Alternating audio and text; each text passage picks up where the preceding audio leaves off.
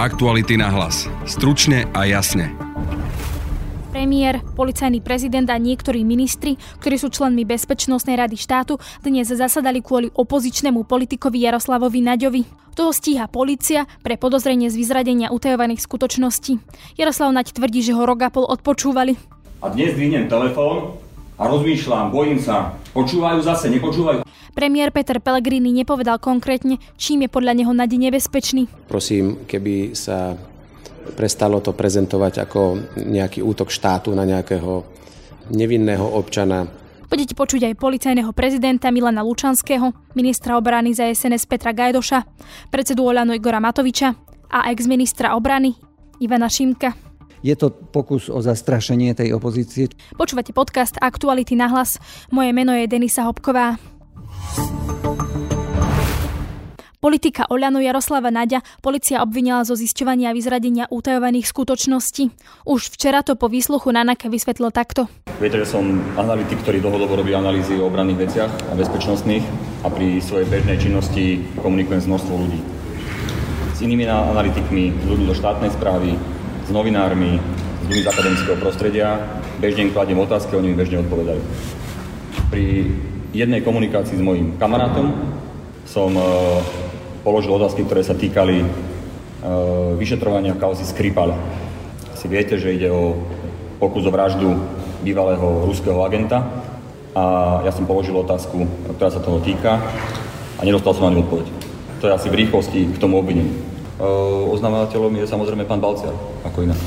Uh, pán Balciar, teraz uh, myslím, že môžem povedať, že tým neporuším nič, naozaj nasadil všetky možné prostriedky na to, aby na mňa niečo našiel a nenašiel nič a tak začal fabrikovať.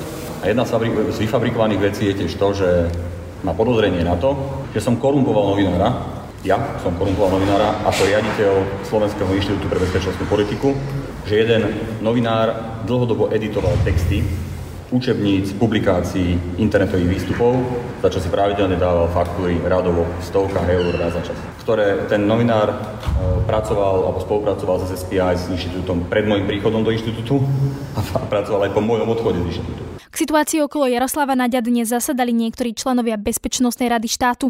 Zvolal ich premiér Peter Pellegrini. Aktivity, o ktorých sme dnes hovorili, sú nie určite aktivitami, ktoré sa týkajú posledného mesiaca alebo dvoch, ale ide o podstatne širšie obdobie, v ktorom sa tento dotyčný pán svojimi aktivitami hýbal. Pri všetkých takýchto prípadoch musia konať orgány, ktoré to majú vo svojej zodpovednosti a musia konať tak, ako im to prikazujú e, zákony. Nič viac sa ani v tomto prípade nedeje. Ja chcem takisto odmietnúť, že by sa tu robila nejaká nadpráca, koná sa rovnako, ako sa by konalo voči hocikomu, kto by sa nejakým spôsobom hýbal v takom citlivom prostredí a vykonával tam nejaké, nejaké aktivity. Takže prosím, keby sa prestalo to prezentovať ako nejaký útok štátu na nejakého uh, nevinného občana, pri každom občanovi padni komu padni, to znamená bez ohľadu na to, či je opozičný, či je koaličný. Policajný prezident Milan Lučanský čelil aj otázkam, či nejde o politicky motivované trestné stíhanie. Up, úplne to vylučujem. Akože, akože z našej strany a z pohľadu vyšetrovateľa to môžem úplne vylúčiť. Ja si myslím, že to bolo adekvátne a opodstatnené. To, čo sme dneska počuli, a tak, ako som povedal, som počul prvýkrát. A ja si myslím, že sú to informácie, ktoré by mali oznieť a mali by byť eh, prešetrené. Jaroslav Naď mal aj dnes po obede tlačovku, na ktorej vytiahol DVDčka s dátami o jeho údajnom odpočúvaní. Toto je 1,5 roka môjho života. Rozhovory s Igorom, hodiny, s kolegami, ďalšími poslancami, s mojimi najbližšími. A dnes dvihnem telefón a rozmýšľam, bojím sa, počúvajú zase, nepočúvajú. A koho počúvajú? Koho ešte vnúti odpočúvajú? Na koho zase niečo fabrikujú? Jeho stranický šéf Igor Matovič tvrdí, že Bezpečnostná rada mala zasadnúť úplne iných prípadoch. Keď pred eh, zhruba tromi mesiacmi celé Slovensko žilo kauzou Jankovská, kedy sme videli, že mafia mala priamo spojku na najvyššom poschodí ministerstva spravodlivosti, Peter Pellegrini dlhé dni sa tváril ako mŕtvý chrobák. Nič sa nedialo. Peter Pellegrini sa nezobudil ani vtedy, keď eh, sme zistili podrobnosti o tom, ako Kočner ovládal aj e, najväčšie alebo to najvyššie poschodia v polícii, na Národnej kriminálnej agentúre ako ovládal, ako mal na príkaz a na požiadanie svojich sudcov, nezvolal žiadnu bezpečnostnú radu štátu. Hral sa na mŕtvého chrobáka. Ale najvyššiu, najväčšie ohrozenie nastalo vtedy, keď e, kolega Jaroslav Nať si dovolil poslať jednu SMS. Jednu SMS ku priateľovi, že nepoznáš týchto ľudí, Petra Pellegriniho a ministra obrany Petra Gajdoša sa novinári pýtali aj na šéfa vojenských tajných Jana Balciera, ktorý na Jaroslava Naďa podal trestné oznámenie. Vlastní 23 minútovosti, aby ste s ním riešil, s ním riešil e, túto, túto otázku, pýtali ste sa na povod možno tých financií.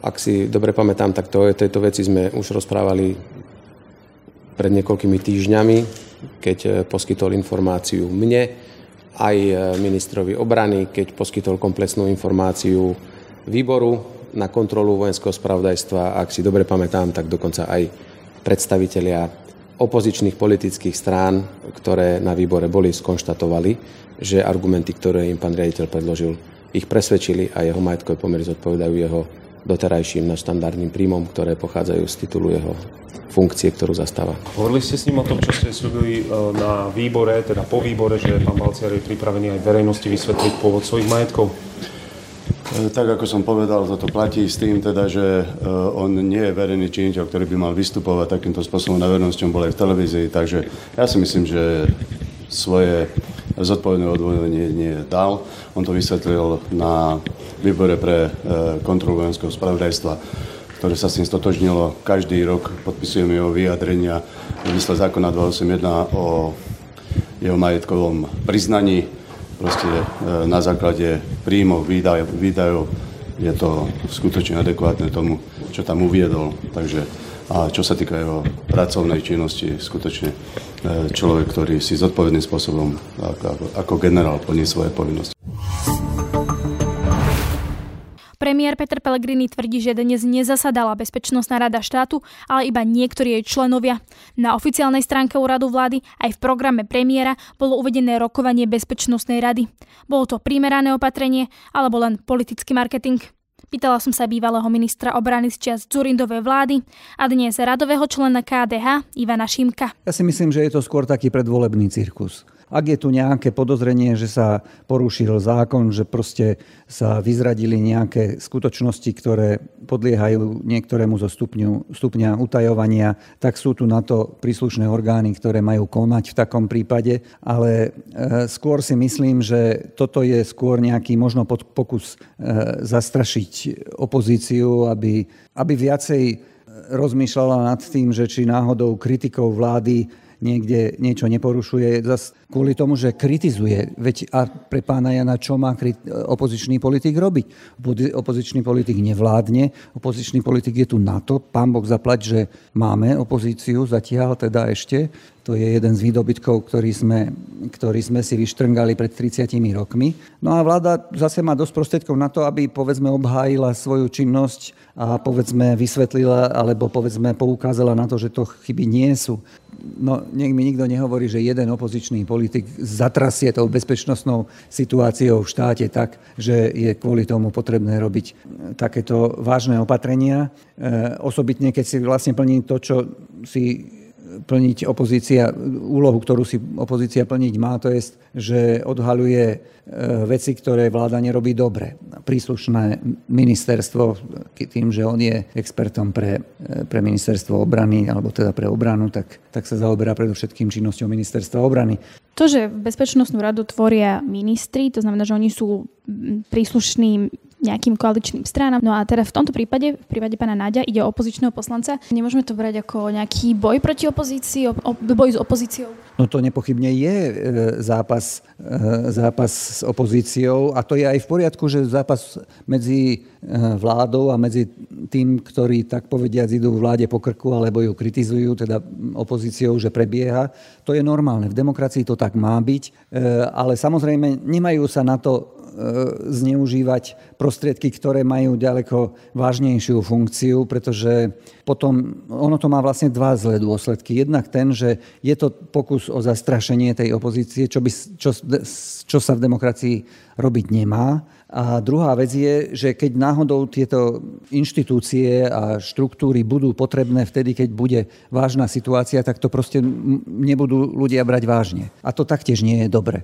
Vieme, že napríklad zvolala sa Bezpečnostná rada v prípade, teraz volal ešte ex-premiér Robert Fico a to bolo pred eh, protestami za slušné Slovensko, kedy eh, pred úradom vlády sa našli nejaké dlažobné kocky a vtedy bola zvolená Bezpečnostná rada, alebo aj v prípade pani bývalej ministerky Tomanovej sa tiež zvolala Bezpečnostná rada. To boli podľa vás štandardné kroky? Alebo, alebo, alebo nie? Alebo to, bol to tiež nejaký politický marketing? Všetko to boli politické e, kauzy alebo politické dôvody. Myslím si, že zvolanie Bezpečnostnej rady je vážna, vážna vec a je treba veľmi e, starostlivo roz, rozmýšľať, či situácia v štáte je taká, že to vyžaduje. Pokiaľ to nie je normálne, štandardné rokovanie, povedzme, keď sa pripravuje správa o bezpečnostnej situácii. Takže E, myslím si, že v tomto prípade sa využíva Bezpečnostná rada, alebo skôr zneužíva na politické ciele a to by sa nemalo. Boli podľa vás prípady, kedy mala byť zvolaná Bezpečnostná rada a nebola zvolaná? Nespomínam si na taký prípad, lebo našťastie žiaden taký vážny e, bezpečnostný problém nenastal. Napríklad teraz e, v prípadoch, keď sa rozoberá aplikácia Trema, alebo teda komunikácia Mariana Kočnera s rôznymi ľuďmi, napríklad keď vyšlo najavo, že sa Marian Kočner stretol s Dobroslavom Trnkom, alebo že mali bodorovci svojich ľudí v policii, to nebol dôvod na to, aby sa napríklad zvolala Bezpečnostná rada? Na to sú všetko orgány činné v trestnom konaní, ktoré by sa tým mali zaoberať. Nie je, tým, nie je to e, natoľko závažné ohrozenie bezpečnosti, bezpečnosti štátu, že by vyžadovalo takúto špeciálnu koordináciu. Myslím si, že ani to nie, nie je e, dôvod pre nejaké mimoriadne zvolávanie Bezpečnostnej rady. To je z dnešného podcastu všetko. Pustiť si nás môžete cez Spotify a ďalšie podcastové aplikácie. Nájdete nás aj na Facebooku a Instagrame. Na dnešnom podcaste spolupracoval Petr Hanák. Pekný víkend želá Denisa Hopková. Aktuality na hlas. Stručne a jasne.